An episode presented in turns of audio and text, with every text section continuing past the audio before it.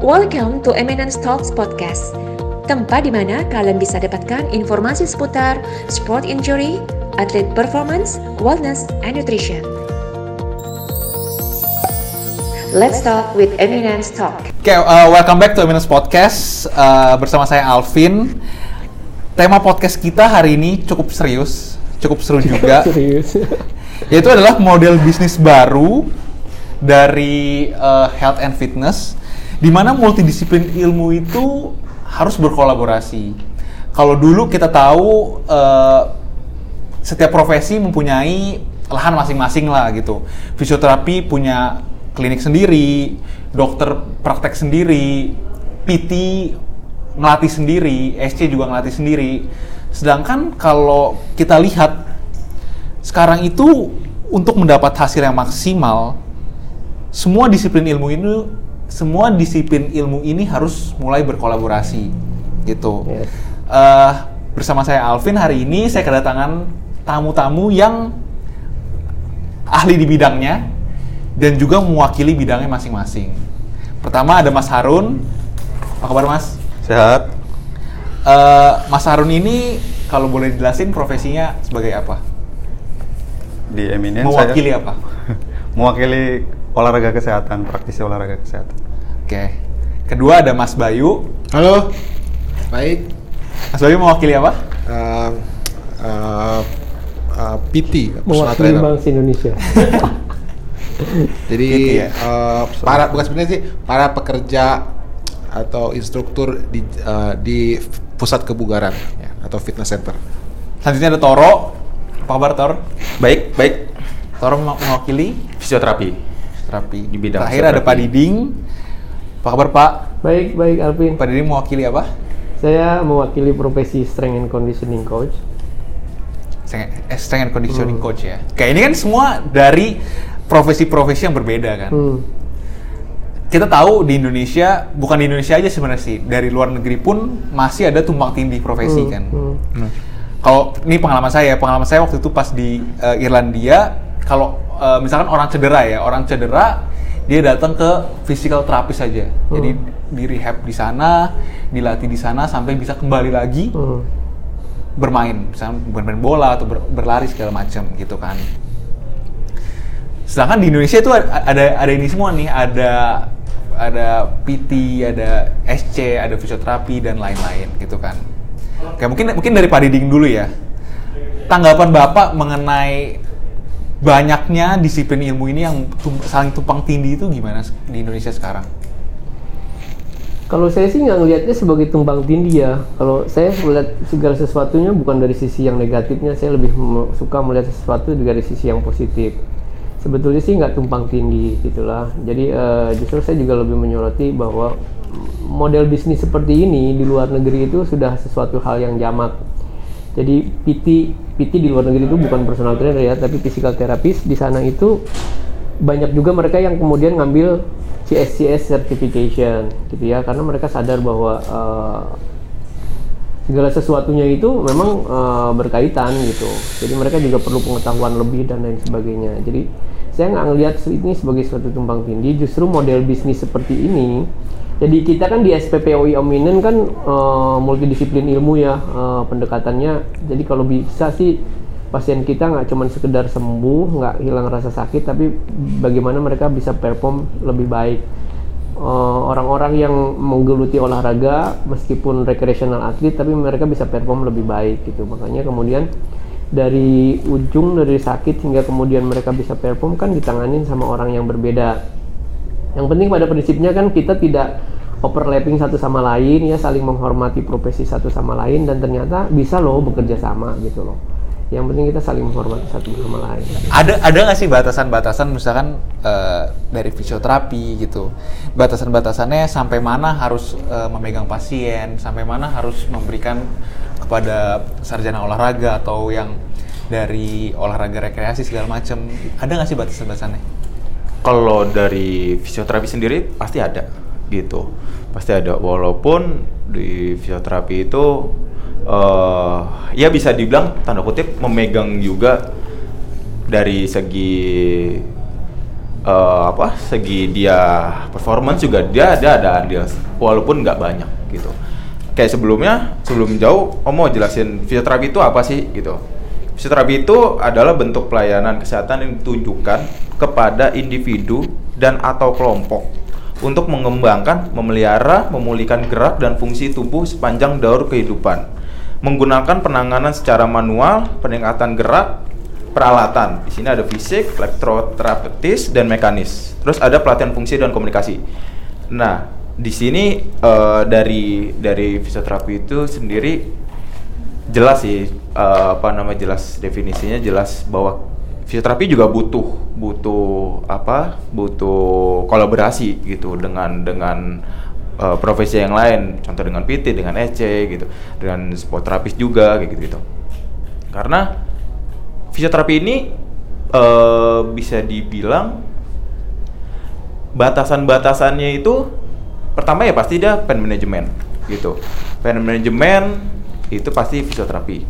Karena uh, di fisioterapi mempelajari juga tentang patofisiologinya, fisiologinya segala macam kayak gitu.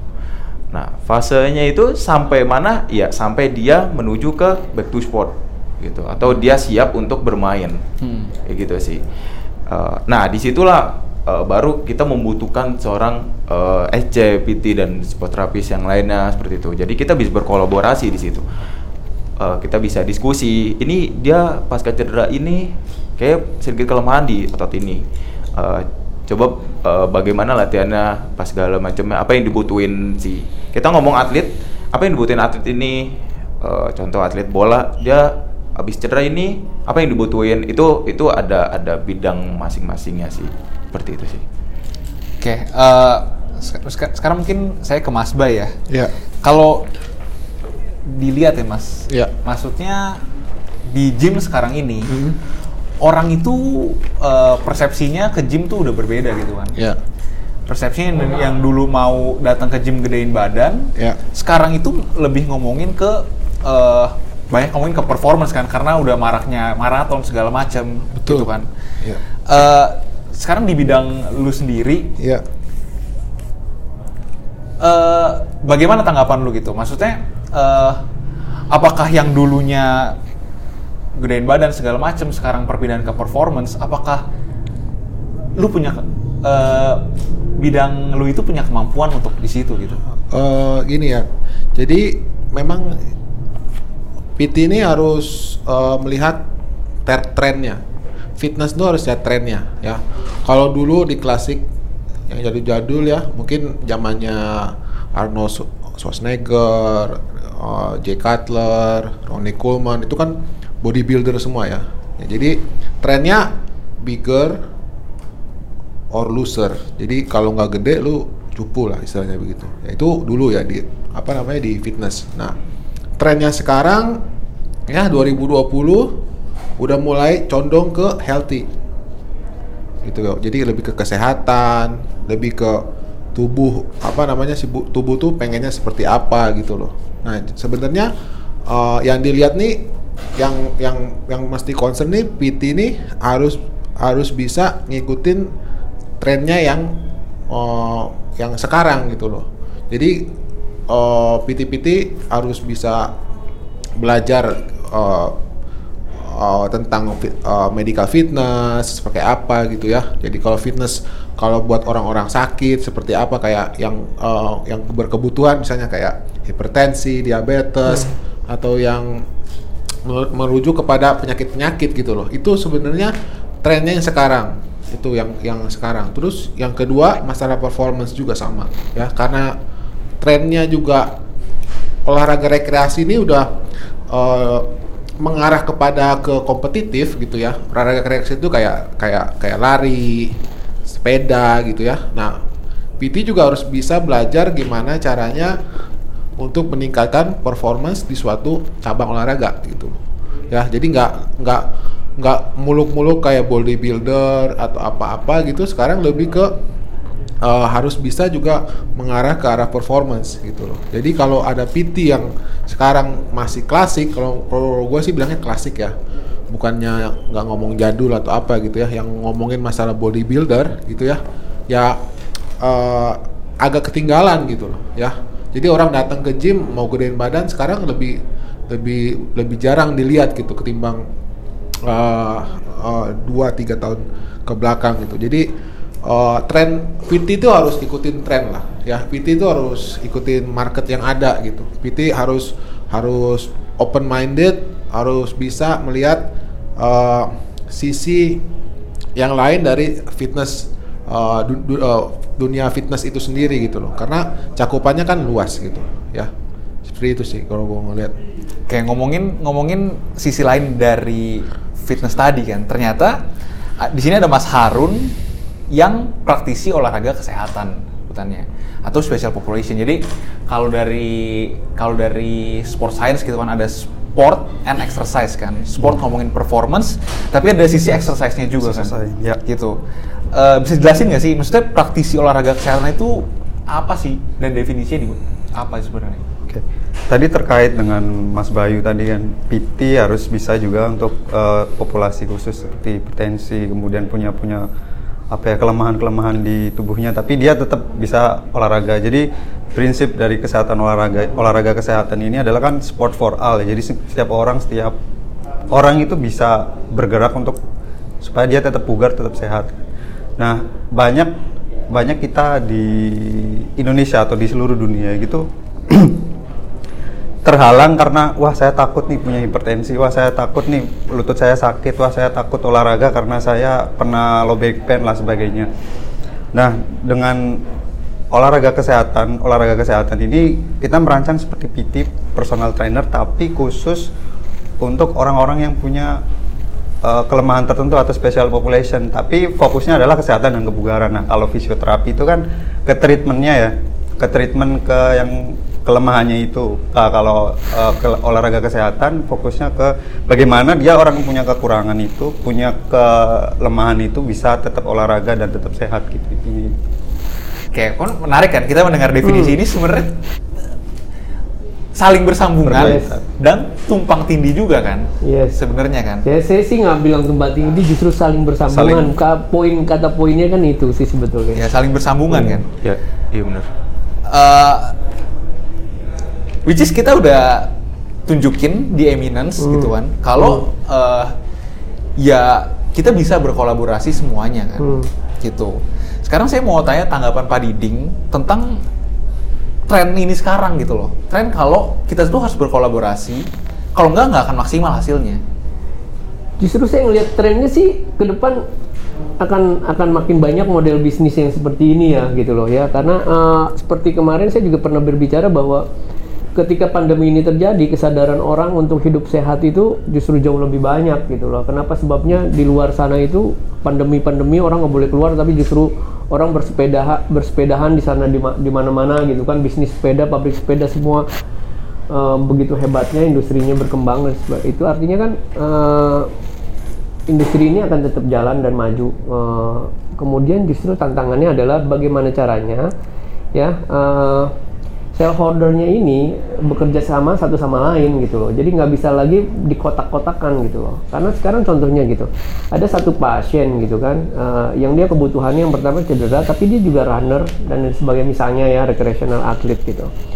Nah, kan perlu kerjasama lintas profesi nih gitu loh. Makanya di Eminence ini itu yang terjadi kan kemudian pada fase-fase awal misalnya memang itu tanggung jawabnya si fisioterapi yeah. gitu kan. Kemudian pada fase-fase kemudian berikutnya ya kan nggak mungkin dipegang dari awal sampai akhir kan, diserahkan yeah. kepada uh, siapa. Kemudian pada fase akhir kemudian dia mau back to sport kan lebih baik lagi kan diserahkan ke strength and conditioning-nya gitu, karena mungkin strength and conditioning akan lebih paham ini ini uh, pasien cabang olahraganya apa, kebutuhannya apa dan lain sebagainya. Itu kan physical fitness aspeknya mereka jauh lebih sport lebih spesifik, ya, lebih sport spesifik gitu.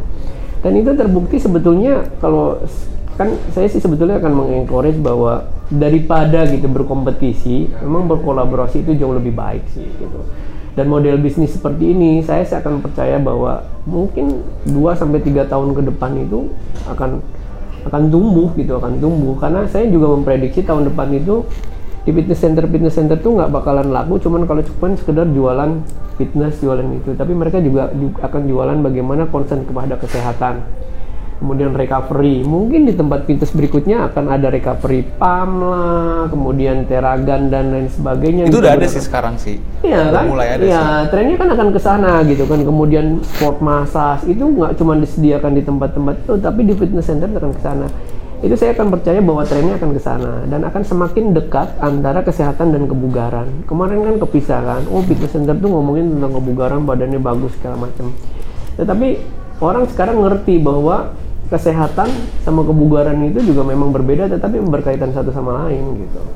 Ya, performance apa namanya body composition itu juga penting, tetapi juga sehat itu justru jauh lebih penting. Contohnya misalnya perutnya six pack, tapi kebugaran jantung parunya bagus apa enggak, itu juga orang sekarang udah mulai sadar kan gitu.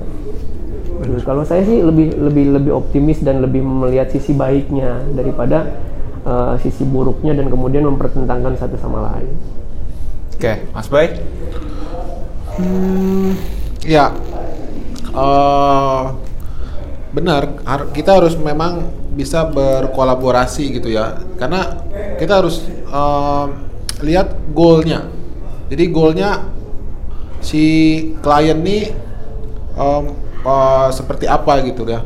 Jadi nggak ada nggak ada yang nggak uh, ada yang uh, overlapping masalah uh, job desk atau apa. Justru uh, refer itu sebenarnya lebih di lebih diutamakan sih sebenarnya yang sekarang sih ya. Jadi kalau misalnya ada pas, ada klien kita yang berkebutuhan khusus ya. Ya, Bo, ya kita harus arahin ke ke, ke ini, kemana? Ke apa? Ke ke bidangnya gitu loh, ya. Jangan kita taruh satu satu apa? Kita klien atau pasien kita arahkan ke ke yang salah gitu. Jadi uh, job desk-nya lebih jelas gitu loh. Karena kalau misalnya ini kan masalahnya kan uh, apa namanya? Uh, batasan ini kan masih tipis-tipis ya. Batasannya ya, batasan kita ini masih tipis-tipis ya, ya balik lagi ya, marketnya memang nggak banyak gitu loh di Indonesia itu, marketnya nggak banyak gitu loh. Jadi rebut-rebutan pasien, rebut-rebutan klien tuh pasti ada gitu loh ya. Nah karena si misal ya, misalnya P T, P T nggak laku ya, uh, ternyata, uh, lebih lebih lebih laku sport terapis atau fisioterapi karena mereka lebih spesifik masalah uh, badan gitu kan. Nah akhirnya akhirnya orang pada ngambil ke Ke, ke ke apa ke ke P T fisioterapi atau ke sport terapis. Akhirnya P T banyak nganggur. Itu kan. Nah, justru sebenarnya ya yang diperlukan nih kalau menurut saya ada, kalau memang ada gitu ya, regulasi khusus atau atau atau semacam kita lah ya, mengedukasi uh, klien atau atau atau pasien tuh sebenarnya pasien itu harus mau diarahkan kemana dulu gitu loh. Sebelum mereka achieve goalnya. Kalau enggak nanti repot itu, ujung-ujungnya ya nanti kejadian banyak di lapangan gitu ya. Ada yang ada yang fisioterapi serobot kerjaannya P T, P T serobot serobot kerjaannya apa? Fisiot, uh, fisioterapi atau sport terapis juga serobot ini atau macam-macam gitu. Jadi banyak, jadi serobot-serobotan gitu loh ya. Penting mengedukasi apa? Mengedukasi si si klien atau pasien untuk bisa Uh, memilih atau melihat situasi itu uh, situasinya uh, itu sendiri sih. Seperti itu. Mas Harun? Kolaborasi itu. Kolaborasi ya. Iya sebenarnya sih ke dari kita sisi antar profesi sendiri kadang juga masih agak abu-abu juga. Nah, lebih abu-abu lagi orang yang orang yang awam gitu. Orang awam kadang orang awam nggak bisa membedakan apa sih P T gitu, apa sih P T sama strength and conditioning aja masih bingung yeah. Kan terus yang yang di lapangan di berbagai kota itu lihat fisioterapi sama yang massage terapis atau yang terapi yeah. tradisional gitu ya yeah. Itu kadang orang rada bingung gitu. Nah sebenarnya kita perlu apa ya, edukasi eh, show, edukasi dan show off gitu bahwa ada profesi-profesi di setiap bidang gitu yang ini kalau kalau kamu butuhnya di sini ya kamu ininya ke sana gitu. Kalau butuhnya di sini ya ke fisioterapi, kalau butuhnya ke sini ke P T gitu. Jadi orang perlu apa ya? Ya edukasi lebih baik sih soal apa yang harus dia harus kemana gitu untuk kondisinya dia seperti apa gitu. Paling lebih lebih ke situ sih, lebih untuk edukasi ke masyarakat aja. Dan uh, bisnis antar profesi ini sebenarnya akan memudahkan memudahkan orang atau klien bisa lebih tahu gitu. Oh, saya butuhnya di mana? Nanti dari di, di Eminence ini kan banyak jadi jadi tahu, oh, fisioterapi di sini, bahwa F C di sini atau P T bisa di sini gitu. Jadi sangat ya profesi an, apa namanya bisnis antar profesi atau antar multidisiplin ini sangat sangat menjanjikan ke depan gitu. Apalagi yang apa ya zaman semakin modern seperti ini. Tor, Mas, uh, gue mau nanya sama lu adalah apakah mungkin gitu loh? Apakah mungkin kolaborasi ini dari pengalaman pengalaman lu ya, apakah mungkin kolaborasi antara fisioterapi dengan uh, ini kan dari sarjana olahraga semua kan, yeah. Apakah itu mungkin terjadi, apakah bagus atau enggak, terus pengalaman lu gimana ngeliat ini? Oke, okay. Ini kita bicara untuk kedepannya gitu kan, uh, dibilang bagus bagus, oke, okay. Dibilang bagus bagus, yang tadi Pak Didi bilang daripada kita berbicara negatifnya, kita bisa tanda kutip kita uh, sikut-sikutan, lebih baik kita berkolaborasi. Kenapa enggak kita manfaatkan keilmuan kita itu untuk uh, menyatukan gitu loh di bidang kesehatan.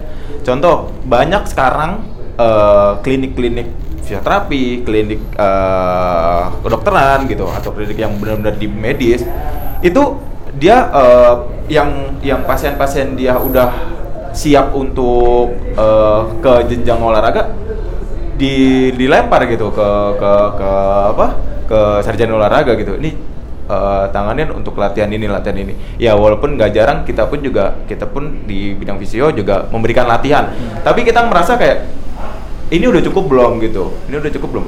Contoh kalau misalnya atlet kita memberikan segini, ini apa udah cukup gitu kan, uh, kita nggak nggak nggak sampai nggak sampai sedalam itu untuk uh, soal latihan gitu kan. Sini ada strength conditioning, ada P T, ada sport therapist gitu kan, dia lebih lebih lebih dalam lah latihannya gitu. Bisa dibilang untuk uh, meledakkan ototnya ini tuh mereka yang lebih menguasain gitu. Sebaliknya juga sama gitu. Saat dia lagi meledakkan terus ada ada cedera di saat di saat latihan. Mereka juga uh, memanggil pasti uh, fisioterapinya, karena dari awal dia cedera fisioterapinya yang menangani kayak yeah. Gitu kan. Untuk kedepannya bagus gitu, bagus banget. Tinggal bagaimana uh, kita mengedukasi ke masyarakat, ke atlet, gitu, ke orang-orang awam bahwa kalau mau mau uh, apa, mau mau ada adainya lah, ada ada pencabangannya gitu. Mau ini harus ke sini ya, harus ke sini, harus ke sini. Ini bagaimana, ini bagaimana, itu harus diedukasi lebih kuat lagi sih, gitu. Soalnya kalau kalau kalau saya pas di pas di Irlandia gitu kan, hmm. kita dari kampus juga tuh udah ada pembagian fase-fasenya, Pak. Maksudnya kalau orang awal cedera nih, uh, di awal mungkin sembilan puluh persen sama fisioterapi, sepuluh persen sama sport science. Betul. Nanti makin lama makin lama makin Betul. lama makin uh, banyak di sport science-nya Betul. gitu. Ya. Nanti pembagiannya antara tujuh puluh tiga puluh atau gimana, itu berdasarkan fasenya kan? Ya. Gitu. Betul. Dan ini hal hal yang belum terjadi di Indonesia kan. Ya. Gitu. Karena uh, ya tadi gitu kan, maksudnya uh, dari awal sama fisionya ya udah berasa sama fisionya aja udah cukup gitu. Padahal untuk mencapai ke performa uh, semula atau bahkan lebih dari performanya yang semula, itu kan harus ditangani dengan orang yang mengerti performance kan, okay. Gitu. Dan itu yang belum terjadi di sini kan, hmm. gitu kan. Iya. Nah, Pak, terkadang terkadang ya balik lagi ke si kliennya gitu loh. Dia benar yang tadi bilang kayak udah kayaknya udah cukup fisioterapi, tapi padahal enggak kayak gitu. Dia mau mau mau menekuni di bidang olahraga apa ya harus ke S C gitu, ya kan Pak? Ya betul, saya setuju sih. Kalau memang saya juga nggak nyalahin, maksudnya kalau memang kliennya merasa cukup tangani seperti itu ya balik lagi gitu loh, silah nggak ada masalah gitu. Tapi yang perlu ditekankan sama saya adalah bahwa saling menghormati batasan masing-masing. Sekali lagi memang pasti akan ada overlap satu sama lain, ya. Tetapi setuju tadi saya kan ada pasiennya, ketika pasiennya masih uh, Uh, akut segala macam, ini kan misalnya sembilan puluh persen memang mereka, bukan sembilan puluh persen bahkan mungkin seratus persen sana, makin lama makin lama makin lama kemudian ketika misalnya mereka harus uh, turun ke lapangan dan lain sebagainya kan mereka mesti ngetes kan physical fitness aspeknya gimana, udah cukup apa belum dan lain sebagainya kan, sebetulnya Apalagi kalau memang dibalikin lagi ke timnya, timnya kan pasti punya S C kan gitu loh. Mereka akan tahu batasannya, misalnya physical fitness aspeknya, strength-nya dia dulu berapa. Kan si fisio nggak tahu, udah nggak punya datanya gitu kan. Uh, apa namanya, parameter-parameter fitness yang lainnya kan juga seperti itu gitu. Maksudnya tetap tidak bisa dihindari gitu loh. Jadi saya sih uh, dengan segala hormat bahwa uh, semua profesi itu pasti punya kode etiknya, jadi jangan sampai overlap aja gitu loh ya. Jadi kalau memang itu ya dihormati bahwa ini batasnya segini gitu kan. Pada pasif-pasif tertentu kan gitu, uh, saya gitu kan strength conditioning mungkin juga nggak bisa nanganin, apalagi menggunakan alat-alat yang uh, berhubungan sama uh, kesehatan dan yeah. sebagainya gitu loh. Yeah. Itu. Oke, saya, saya rasa poinnya udah tersampaikan kan? Iya, tapi sih kedepannya sih saya yakin sih sekali lagi uh, kedepannya ini pasti akan akan terjadi, nggak bisa dihindarkan gitu ya. Karena ya kalau saya melihat, saya, saya selalu melihatnya kan bukan kita ngerasa negara terbelakang ya, maksudnya pasti tren itu segala sesuatunya kan datang dari sana gitu ya. Tinggal kita pandai-pandainya bagaimana melihat itu ke depannya. Jadi kalau kita nggak bisa melihat peluang juga, apalagi kalau kita running bisnis kan juga agak-agak sulit gitu loh. Jadi kita harus, kalau saya sih lebih open minded gitu ya, kita lebih open minded apa yang terjadi di sana, kemudian apa yang baik buat kita ya itu gitu loh. Jadi poinnya kalau dari saya sih ya kolaborasi justru lebih baik daripada misalnya kompetisi satu sama lain kemudian menutup diri, karena kedepannya itu nggak bisa dipisahkan. Jadi sekali lagi saya akan bilang bahwa fitness center kedepannya udah nggak bakalan bisa lagi gitu kan bertahan untuk hanya sekedar ngomongin tentang apanya appearance gitu kan, badan bagus, bicepnya gede segala macam, nggak bakalan akan kesana lagi gitu ya. Karena nanti marketnya justru akan jadi lebih besar ketika mereka bisa nangani dari mulai anak kecil sampai orang dewasa, orang tua yang punya diabetes, gimana caranya latihan, karena semuanya kan sport science menyatakan bahwa orang diabetes sekalipun mereka mesti exercise kan gitu.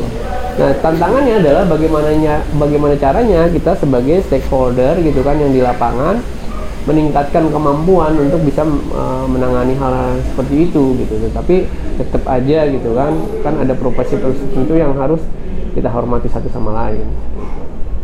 Oke, okay, uh, kata-kata penutup deh dari masing-masing, Mas Harun. Kalau saya sih sebenarnya kita di di luaran ya pengalaman saya aja. Uh, mungkin pengalaman saya, pengalaman fisioterapi juga sama gitu.